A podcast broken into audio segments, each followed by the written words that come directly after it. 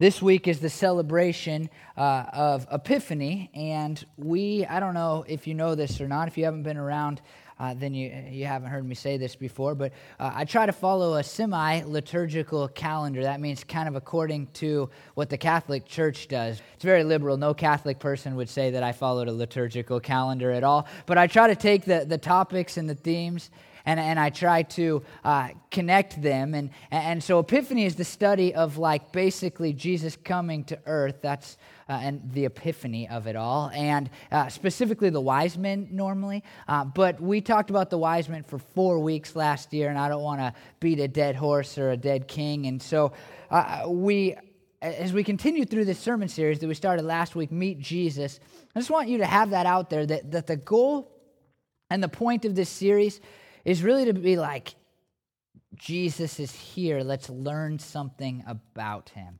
And, and really, I, have been wrestling, and I said last week I may not have like a point, uh, and I've been really wrestling, like, what is the point? I think this is the sermon series that God has given me. I think that these are important stories, but I've really been wrestling with like a point, like, what is the point? What do I want people to take away? And I usually, if you haven't been around, you don't know this either, but if you've been around, you know this. I, I kind of want like one point for a whole sermon series, whether the sermon series is 10 weeks long or, or three weeks long or one week long. I just want one thing. And so uh, I, have been searching for this point, and here's what I maybe kind of think it might be.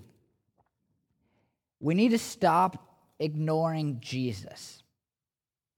I think that people, even Christians, even those people who, who say they love Jesus and they follow Jesus, I mean, like on a day to day basis, on a week to week basis, on a year to year basis, it seems like the majority of our lives are kind of void of Jesus and he's kind of ignored. And probably at least somebody in this room came up with the plan this year that your New Year's resolution was going to be to read the Bible more. And you did that because you want to stop ignoring God and Jesus and the things of God. And it's just funny to me. It's interesting to me. I find it curious that we struggle with that. That we like have to fight against ignoring Jesus, that it's not just normal to pay attention to Jesus. And I guess my hope in this series is that, that as we look at these stories about Jesus' life before he was famous, before he got known for what he said and what he did, before all of that started his public ministry, as we look at these stories, maybe you'll know Jesus in a more intimate way, in a way that, that causes you to stop ignoring him. I think that the point of the series is simply that we have ignored Jesus too long, and it's time that we meet him. And I believe, I really do, that when we meet Jesus and we get to know him better, even if it's just through stories a couple of thousand years later, then we start to like Jesus better. We start to, uh, to grasp and care more about the, the things that he said and that he did that he became famous for. I gave a couple of examples last week, like Santa Claus and Squanto and um, Steve Jobs, and how when you get kind of their backstory, you, you start to you start to care more. And uh, today, I just want to use myself as an illustration. I received this week one of the great presents I've ever received in my life, uh, and my, a friend of mine sent me on DVD 20 of my 25 basketball games from my senior year in high school. Uh, I knew it was coming, and then it showed up, and it was like, I just was like, well, I got eight hours to kill, you know? I mean, like, I, I wanted to watch all of them. I stood, Bryn was watching the Gilmore Girls, so was I. Um, and uh, I don't like to admit that. But, uh, and as soon as I got the mail and it came and the UPS guy showed up, I literally stood in front of the TV waiting for the episode to end so that I could watch my high school basketball game film. Um, like, literally just stood there waiting till Bryn would let me. And um, anyway, and, and so I watched that season, and it's it was the best team. I've talked about them before uh, in sermons, that team, because it was the best team I've ever been a part of. Uh, it was uh, at, not talent wise, but just as far as being a team. And it's actually a, lot of what I hope is in the leadership and the servers at our church and the things we do together when we come and we set up on Sunday mornings and when we put events together and all the stuff that we do. I, I hope in some ways that it will look like my senior year high school basketball team. A bunch of guys that uh, didn't like each other before that season started, um, guys that hung out in different groups that, that didn't have much in common at all, lived very different lives, and all of a sudden it was like we put everything aside to, to try to achieve one common goal. It was super cool to be a part of. But as I watch those games, I find that everybody that walks in while I'm watching them doesn't care as much about them as I do. Uh, like, hey, watch this charge I took, you know? And you know the crazy part? I, I remember the free throws I missed still. Isn't that? It's been like 13 years, and I will say to Bryn, I'm going to miss this free throw right here. And it still bothers me, and I get mad at refs, and it's a whole thing, but that's a different story. That has nothing to do with my sermon. You guys can all come over and watch it. We could do it for movie night, actually. That'd be kind of fun. This one charge that I took by the all time leader in Oregon State, sack leader, uh, Bill Swancutt is his name. Bill hits me so hard. This is just a side note again, but I try to take a charge at midcourt. Bill is big. Bill got bigger in college, but Bill is big. I mean, he's like two of me when he was a senior in high school, and and I just stop in front of him, and he doesn't see me coming, Eh, he, I don't know, timeout, rewind. I don't see him coming, maybe. Eh, he hits me so hard, and the camera is in the upper deck, and it's the loudest. Like, there's a lot of people there, and you can hear me hit the ground so hard. I watched it like a hundred times this week. You hear flesh, and you hear pounding, and like, I look like I'm dead for a second, and it's a whole thing. All I remember thinking is, don't go the wrong direction. But here's the thing I called my family and told them that I had received these games, and all of a sudden, people cared. Um, my grandma was excited, and I'm going to take one to her house later today. My dad's like, I want a copy of those. I'll pay you for those. And here's what I think the huge difference is I think that uh, Bryn loves me. Right? You, you, I think, anyway, I suppose. She says she does. Bryn loves me, but she doesn't care. She's like, ah, you know, I'm like, watch it again. Watch this movie. She's like, oh, I saw it the first three times, you know. Uh, doesn't care. But here's the big difference my family was there, even more important, they were there for the 17 years before that season. They were through, they went through and experienced and watched everything that went into me having a successful senior year in basketball, us, this team, even, because a lot of us were together from about fifth grade on on that team. Uh, they saw everything that went into it.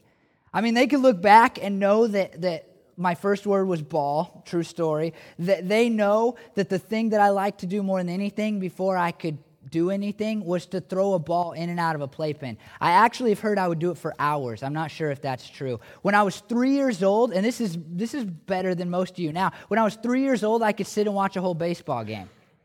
Most of you can't do that now, right? You're like, really? Baseball? I could sit through, at least live. I don't know if I could have done that on TV. Baseball TV is not so good. But uh, I could sit through a whole baseball game at three years old. They know that, that I was outside every single day of my life playing a sport.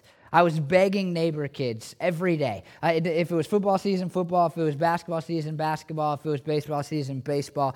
Uh, we didn't have soccer season back when America was America, you know. And um, And, so it was just one of those seasons, and, and, and I would be outside, rain, shine, it didn't matter. I would play in the snow. I pretend that I played for Duke University. They remember when I had a disagreement in middle school with my coach because I wasn't starting all of a sudden, and I thought it was wrong, and it was wrong because I was all tournament team the very moment he started me, and now I had a teary eyed conversation with him. Uh, they remember that my senior year, there was before my senior year, when I didn't get as much playing time as I wanted my junior year, I thought I'm done. I'm not going to Duke, so what's the point of this anymore. I just want to quit. Uh, I actually remember quite well my best friend's dad at the time.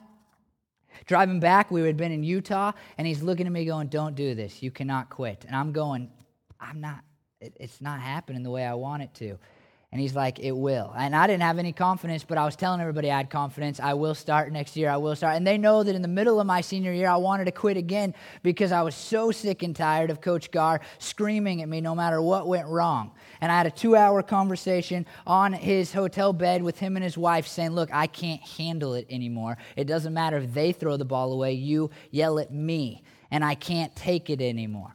See, they were all, they were there and they experienced it with me and they saw my tears and they saw the sweat and they know how much we went through to get to that point. My dad had the police called on him one time because he, we accidentally broke into the wrong school or something for a practice. And, and, all of that they remember. And so when you watch me take a charge as a senior, hit a three pointer, or hit a, a quarter ending shot, it's like there's a lot of stuff that, that went into that single moment right there. And I think when it comes to Jesus, we're like, yeah, I know he died for me if you're a Christian. If you're not a Christian, you don't care, you just ignore him altogether. But if you're a Christian, you're like, I know he died for me. But you don't ever like stop to ponder everything that went into that. Where he had been and what his parents had experienced and all the things that, that he had lived through to get him to the point where he was nailed to a cross as the sinless sacrifice so that you could be saved for your sins. And I think if you just skip to the end, if you just get the tape of the end and say, well, yeah, he died, then you're kind of missing who Jesus really is. And you're never really going to experience it like somebody who kind of knows the backstory.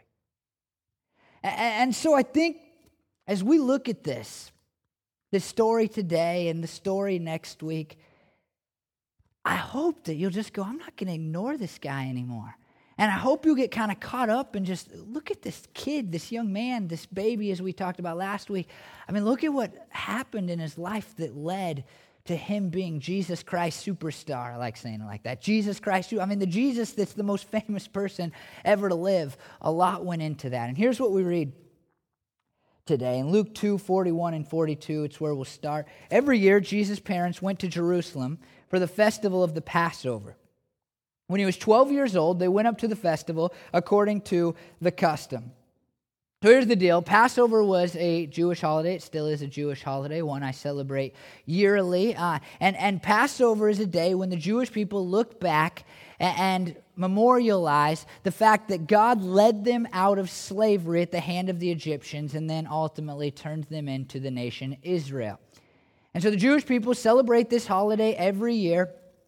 And they remember that God did a series of miracles to get them out of Egypt. The last one, the culminating miracle, was that God took the life of every person that wasn't, every firstborn child in a household that wasn't Jewish.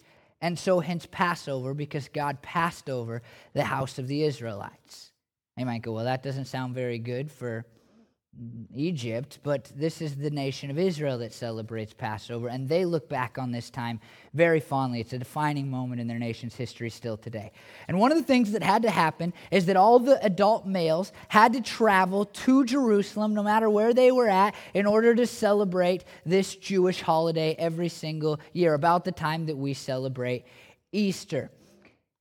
And the Bible tells us here, and it's subtle, it's a side note, that the whole family, including Mary, travels up to Jerusalem in order to celebrate this holiday.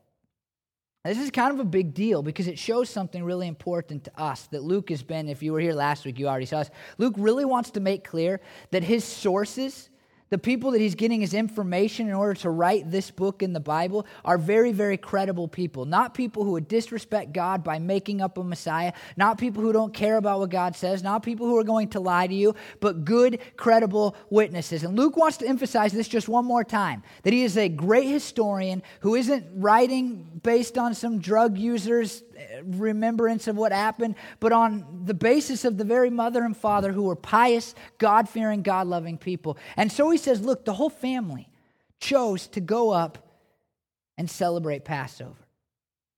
Now, this is, I mean, just think about this. It's about, and driving miles today, I looked this up on Google Maps. It's about 91, about, this is not an about number. It's funny, I just said about. It's 91.3416 miles if you're driving it. About. I left off the other five numbers, you know, like they mattered so much. It's 91 ish miles if you're driving it today. But uh, as the crow flies, I think I, that's the right way to use that statement. Straight across, straight up, if you will. It was a little bit shorter than that. It would have been a three day journey. Now, here's the crazy part Mary and Joseph had Jesus, who was 12 years old in this story. They had other children, the Bible shows us. And you think about taking that group of people on a three day journey, just a family. I mean, you ever like watched a family multiple children, try to go to a movie. You ever sat next to him at Red Robin? Like, oh man, wrong seat. I'm trying to watch the game. Like when there's a big family and they're coming, and, and it's, it's hard and it's difficult, right? And they choose every year to take the whole family, even though Joseph was the only one who needed to go. Mary and Joseph were God fearing, God loving people that would not have made up this story. Here's what happens, and this could be coming right from Mary's mouth, right to Luke as he writes it down. This is what we read. After the festival was over, while his parents were returning home, the boy Jesus stayed behind in Jerusalem. I think that's a really funny way to say that. We'll come back to it. But they were unaware of it. Thinking that he was in their company, they traveled on for a day. Then they began looking for him among their relatives and friends. When they did not find him, they went back to Jerusalem to look for him. Now, this is, it's funny because it's like Jesus just chooses, he's 12 years old, like, I'm just staying in Jerusalem, you know? Big city. I mean, don't think even like Wilsonville, especially during Passover. I mean, there's like a lot of people in this city. And Jesus just kind of makes the decision as a 12 year old, I'm, I'm staying here. This is not a home alone type thing, uh, except for the on the parent side, it's a home alone type thing. But but on Jesus' side, it's not like I woke up and I had stayed in the attic and they were all gone and I screamed and I didn't know what to do. You know, uh, it, this is like, man, I'm hanging out here. Now the parents get a ways out. You might question their parenting skills at this point. Um, how do you go a whole day without realizing your 12 year old son is missing? But the, the Jewish people to the Passover, they would have traveled with a large contingent of people. The people from their town. And the, uh, the Jesus family is traveling from Nazareth, and so it's the 91 ish miles. And, and so they would have traveled with their friends and their family. It would have been a very large group. There's safety in numbers, there's food in numbers. It's probably more fun to travel for three days in numbers since everybody's going the same direction. And, and so they caravan together. And so it seems that Mary and Joseph assume that Jesus is with somebody else. And what would happen is that they would come back together at night. That's probably when you would check on your children, hang out all day, kids playing together, doing what kids do, adults doing what adults do, and then they would all come back together in their immediate families at night. And they realize Jesus is missing when they're about a day out, which is, by the way, 25 miles there's a long ways to walk with kids and babies and food and supplies all around you. So they're about 25 miles out, and they realize Jesus is gone, and they begin looking, and they realize at some point that Jesus is not with the caravan. This is a familiar story to a lot of people, but I just want to pause and say, like, that's super scary after our Easter egg hunt this last year, um, we were the last people here, and my niece went missing all of a sudden. It's only funny now. Uh, but she was like, she was in the gym. Sandy, my stepmom, was looking at her. Sandy, like, turned around literally like this, and then Leah was gone. And we began to search everywhere. I mean, we're searching everywhere. I'm starting to take uh, this is not a joke. I'm starting to like take license plates numbers in the parking lot because we can't find Leah anywhere. And there was this tear and this panic that parents know if you've ever felt like you've lost your kid. But it was like they were here and now they're gone. And you start to think the worst. I'm taking down license plates numbers. And, and Lee was actually sitting on the stairwell right here, um, just right there. Uh, and uh, I don't know how we missed her. Apparently, we're similar to Mary and Joseph or something in that situation. but, um, but, but she was fine. But there's like this intense panic. I actually, those doors lock um, when they get shut. And I went out there to look for her, and I got stuck out there, and there's nothing more maddening. And this is probably how they felt being 25 miles away from Jerusalem and thinking we have to go back. Like now I'm not even helping look for him, you know? I don't know what's happening, and I can't do anything out about it because I'm stuck out here with the cardboard. It's a super scary moment. And I think that we kind of have to think like Mary and Joseph here. Just think about what they were feeling and experiencing if we are going to be more connected to Jesus, because these are parents, parents that think they have lost the Messiah, that's probably extra whammer, right? Like, this is the promised one of Israel. We lost him. Like, what's God going to do to us? Um, really bad day. I mean, really, really bad day. I could imagine being like Secret Service because I'm watching The West Wing, so everything is involved with the White House in my brain right now. But like, if you lost the president's kid, that would be bad, right? But to lose God's kid, bad. And so they're panicking, I'm sure. And just think about this you have to travel a full day back. That'd be the worst 25 miles of all time. I mean, you just had to be thinking the, the worst things the whole time as they walk back to Jerusalem.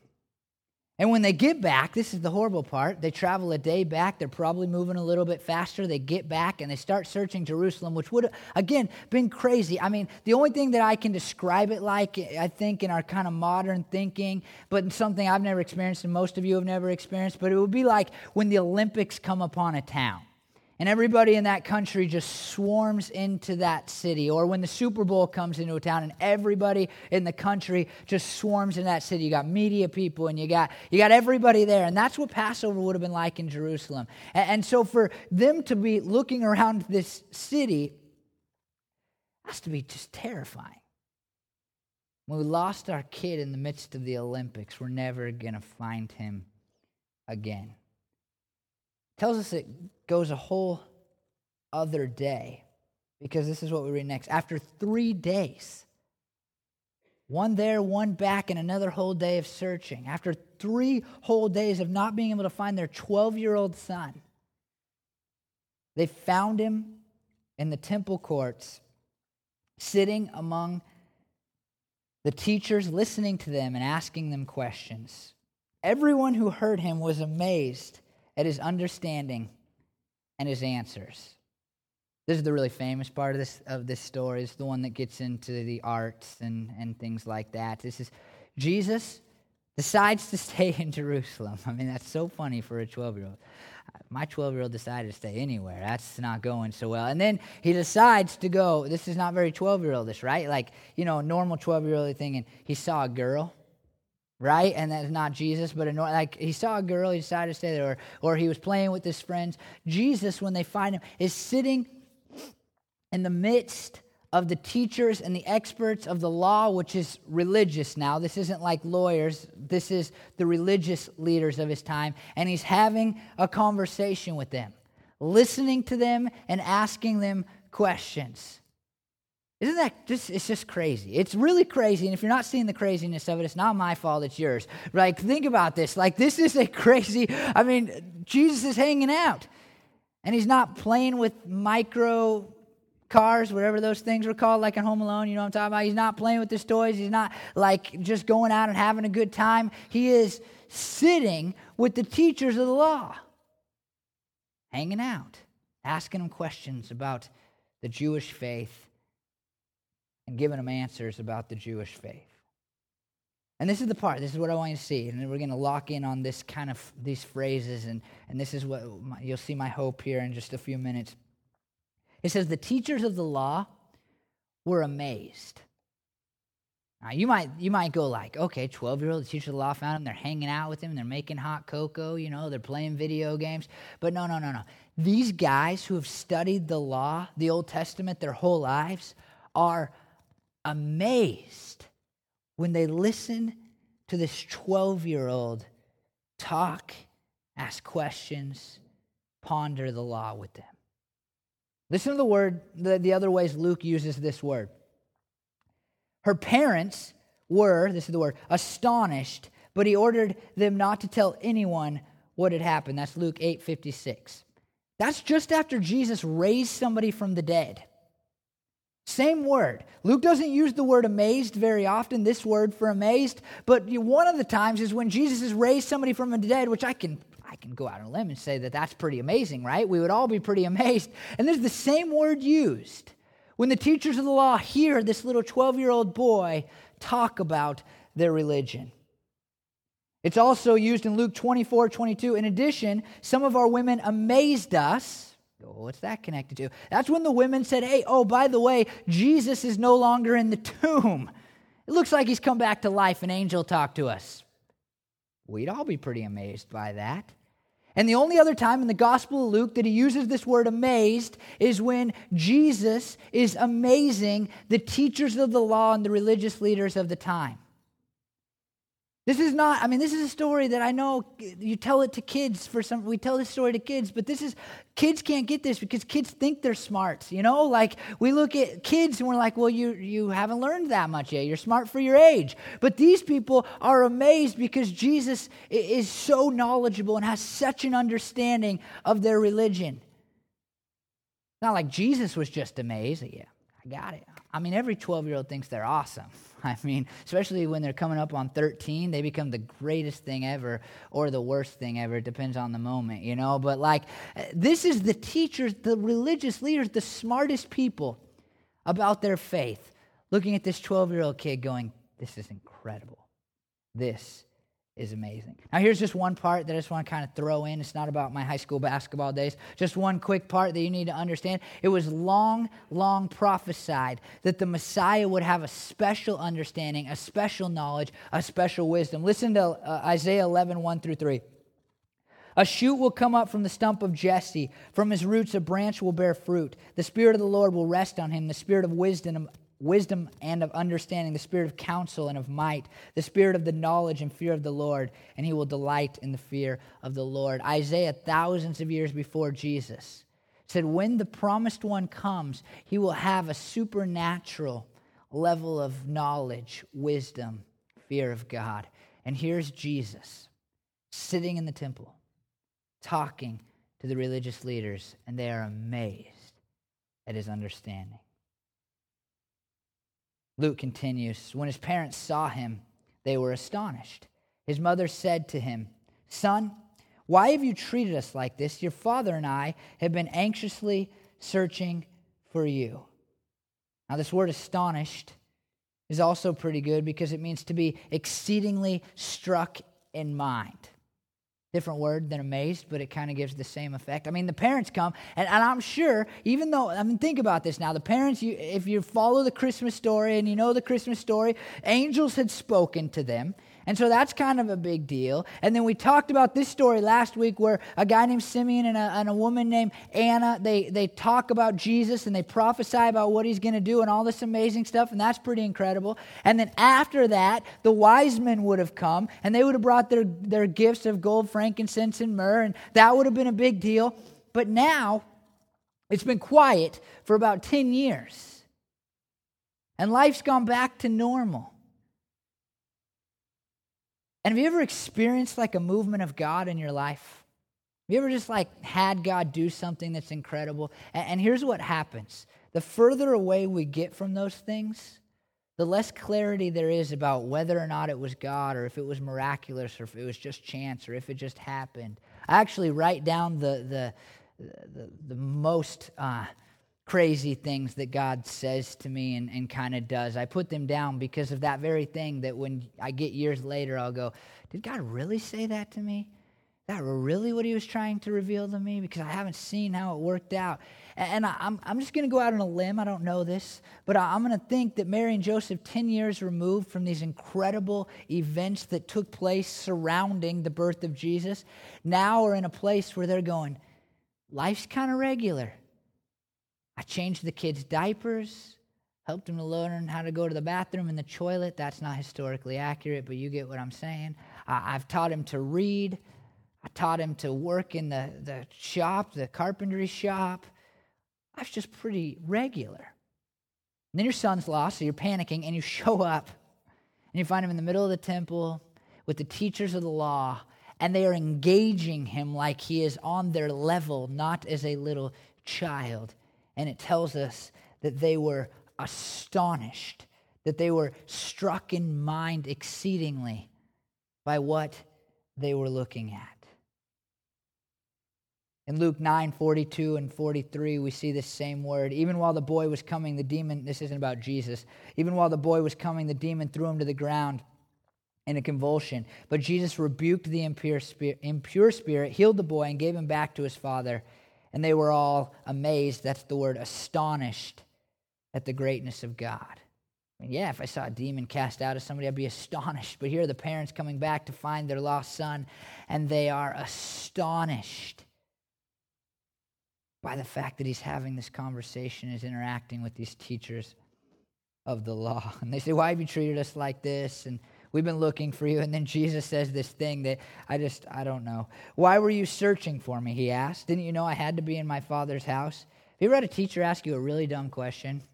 And everybody in the room either doesn't know it or knows it and, and everybody just kind of sits there silently like i have no idea how to respond to this i kind of feel that awkward tension when i read this like why were you searching for me because you were lost and you're 12 i mean like i mean i that's the question like everybody in the room knows right? Like mm, you know like you weren't with us. We were 25 miles down the road. It was nighttime. We thought you were killed by animals you know or kidnapped. Uh, i mean there's so many answers that you just don't know.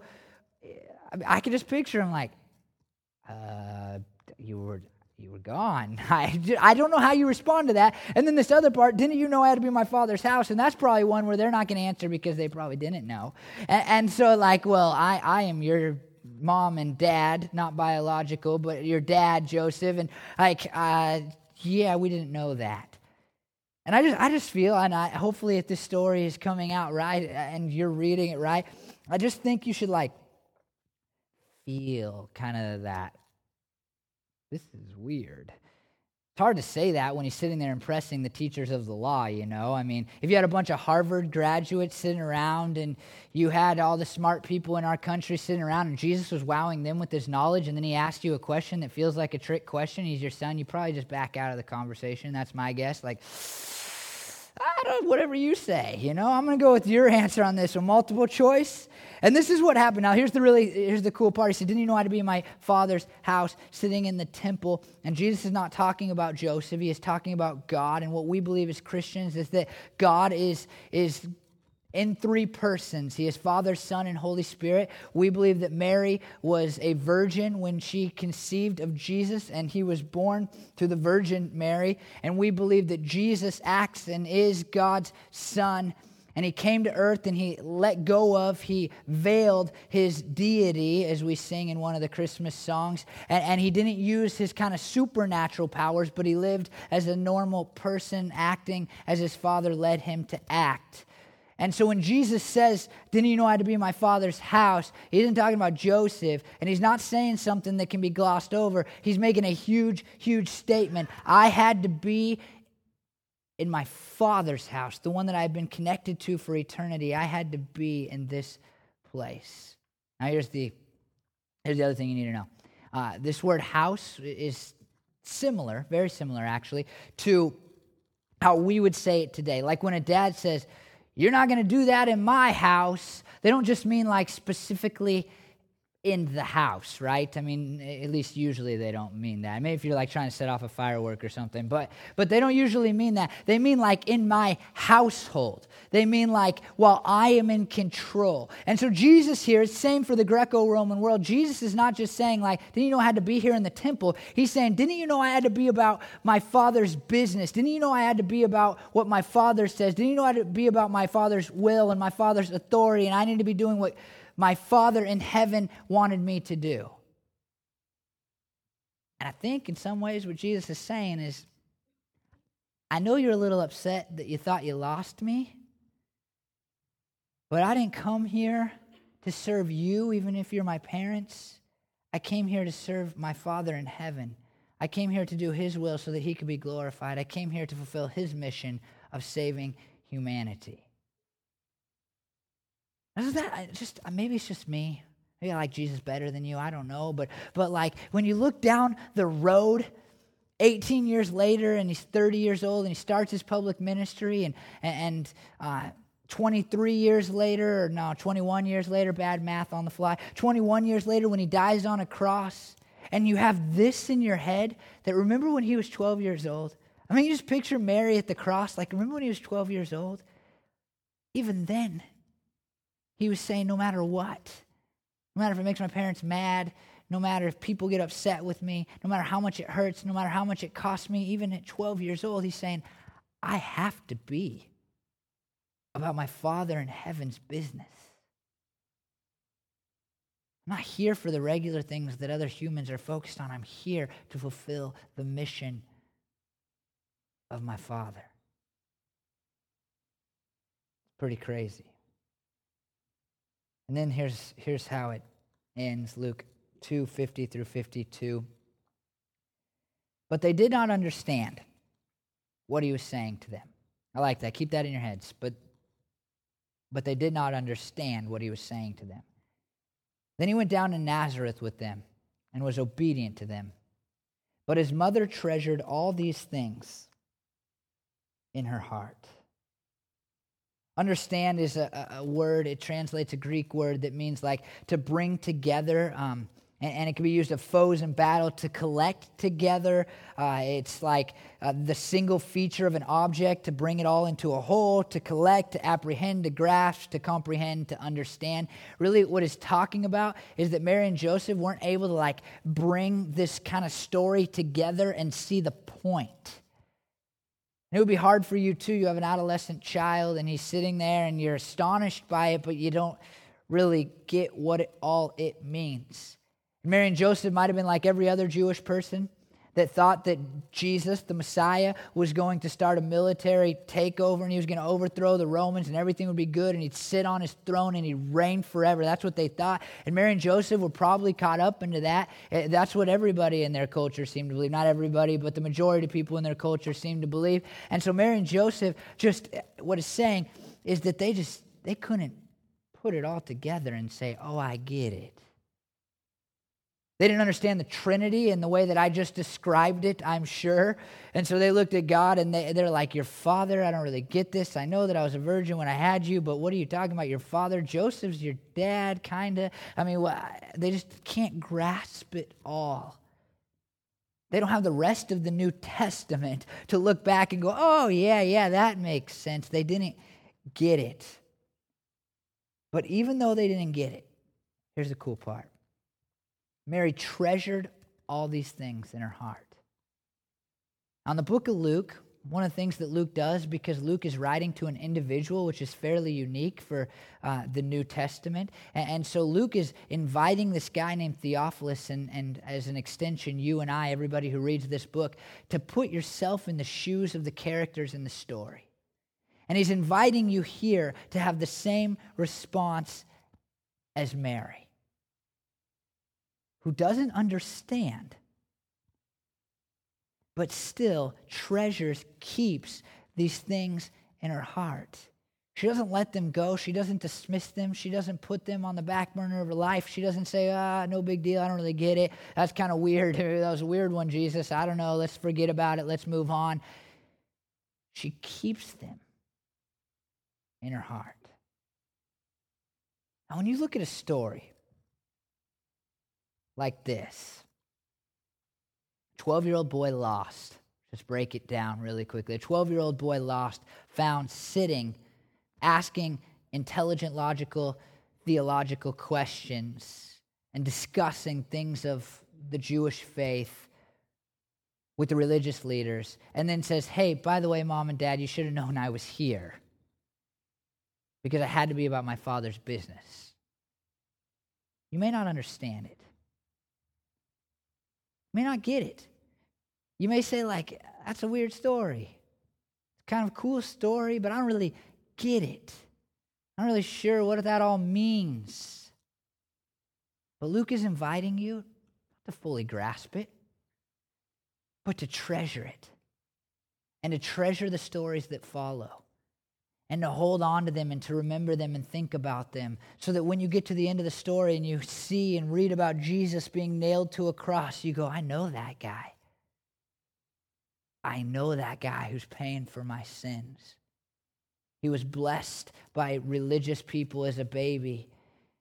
He was lost in a temple once, and he told great stories and had great friends. We're invited to treasure them. But here's what I think we do we're different than this. I mean, this, this, this uh, story contains three, I think, kind of key words for us today. It says that, that the people were amazed, the Jewish leaders. It says that the parents were astonished. And then it says that the parents treasured these things. But what I think we do with Jesus is we go one of two things. One, I don't understand it, I don't get it. So who really cares?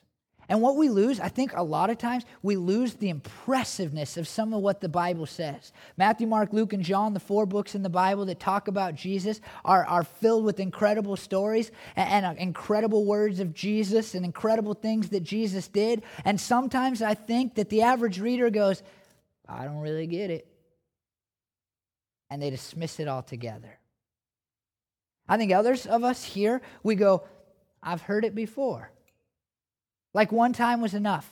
Because that's what we always do with memories, right? I mean, you never share memories with your friends or your family members. I mean, when you get together at Christmas, you go, and somebody goes, Do you remember that one time? You go, Yeah, but we already talked about that once.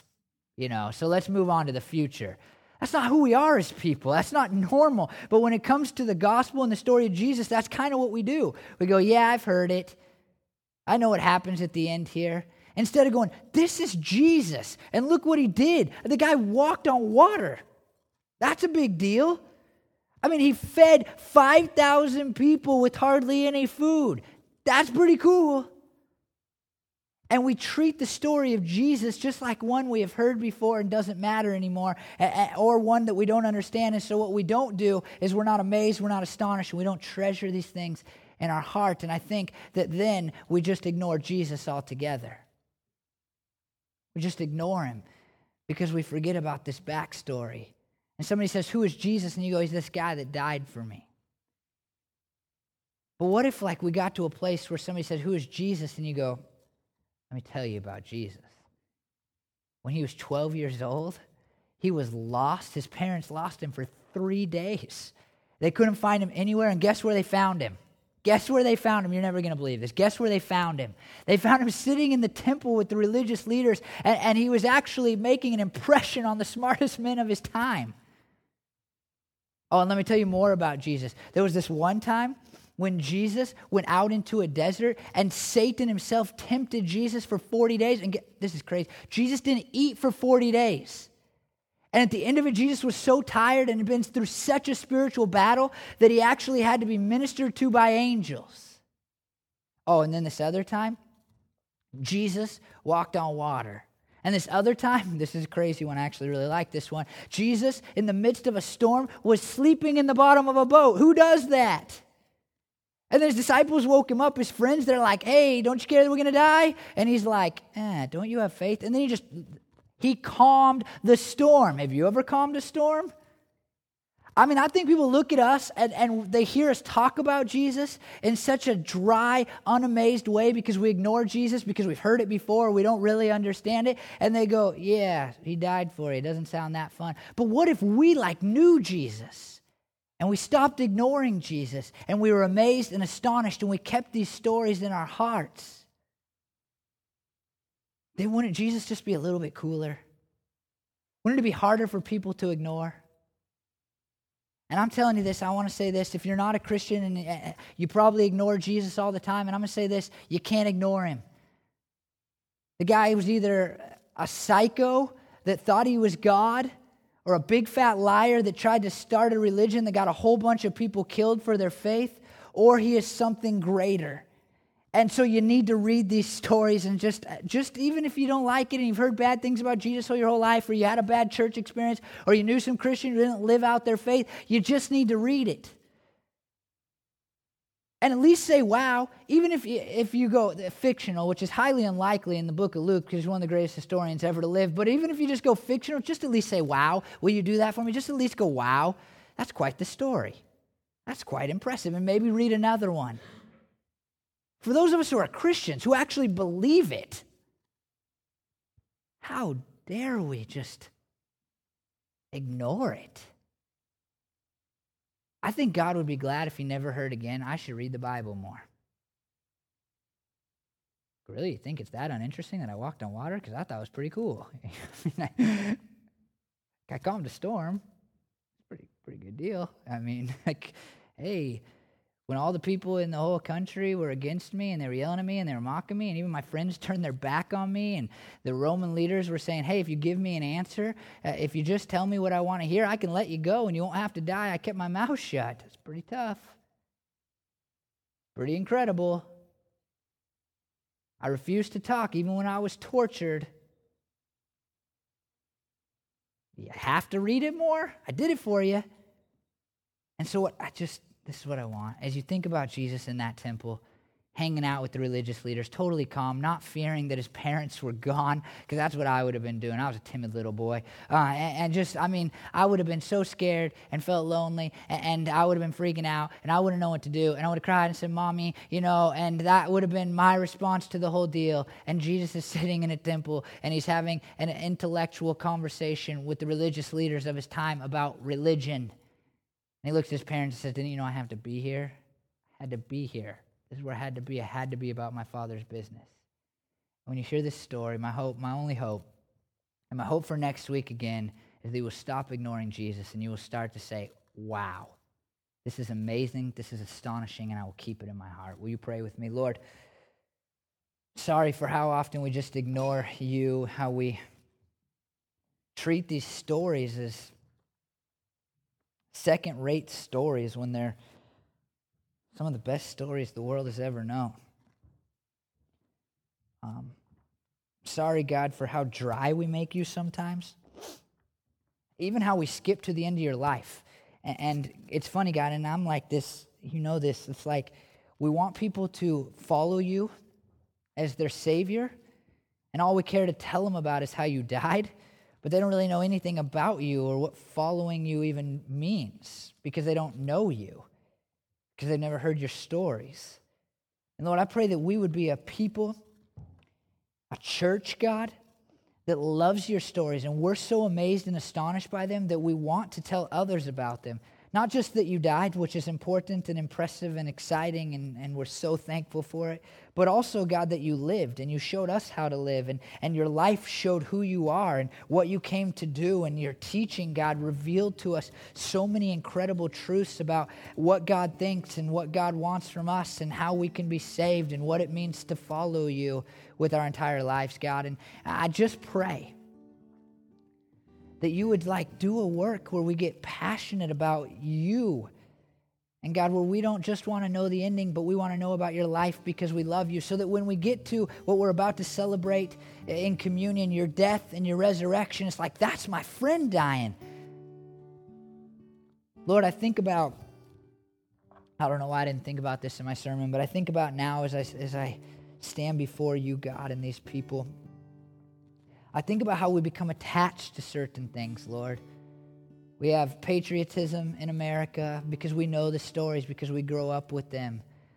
About how we beat those British, God, and about how people came across the country uh, for better land. And, and we have these stories, God, that make us passionate about our country, even when we see its flaws and its failures, God. And God, I, I think about my Cowboys right now, Lord, who play later, and I think about all the games they won and lost and, and the stories that I know from that team. And it makes me more passionate about them. I care more, God. But Lord, with you, sometimes we just forget about all the good stuff in your life, all the incredible stuff, all the amazing stuff, all the astonishing stuff, and we just ignore it. And we ignore you because of it.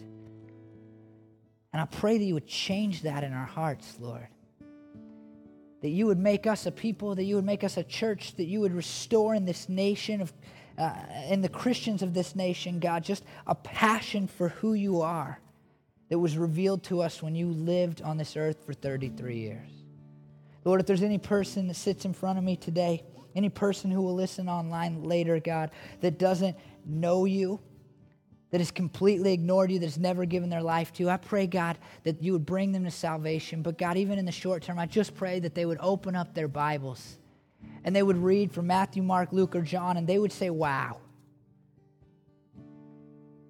Even if they, if they want to reject it intellectually, God, I pray that they wouldn't ignore you and that they would at least make a decision about you. God, I know so many people who just put you on a back shelf and try not to think about you, but I, am just asking, God, that they would stop ignoring you. The stories are too incredible, Lord. A 12 year old sitting in the temple wowing people is too incredible. A 12 year old that understood that God was his father is too incredible. For those of us who are Christians, Lord, let us tell your story. Let us tell your story gladly. Let us tell your story with joy. Let us tell your story, God, because we are amazed and astonished by who you are and what you have done. I ask these things in your name. Amen.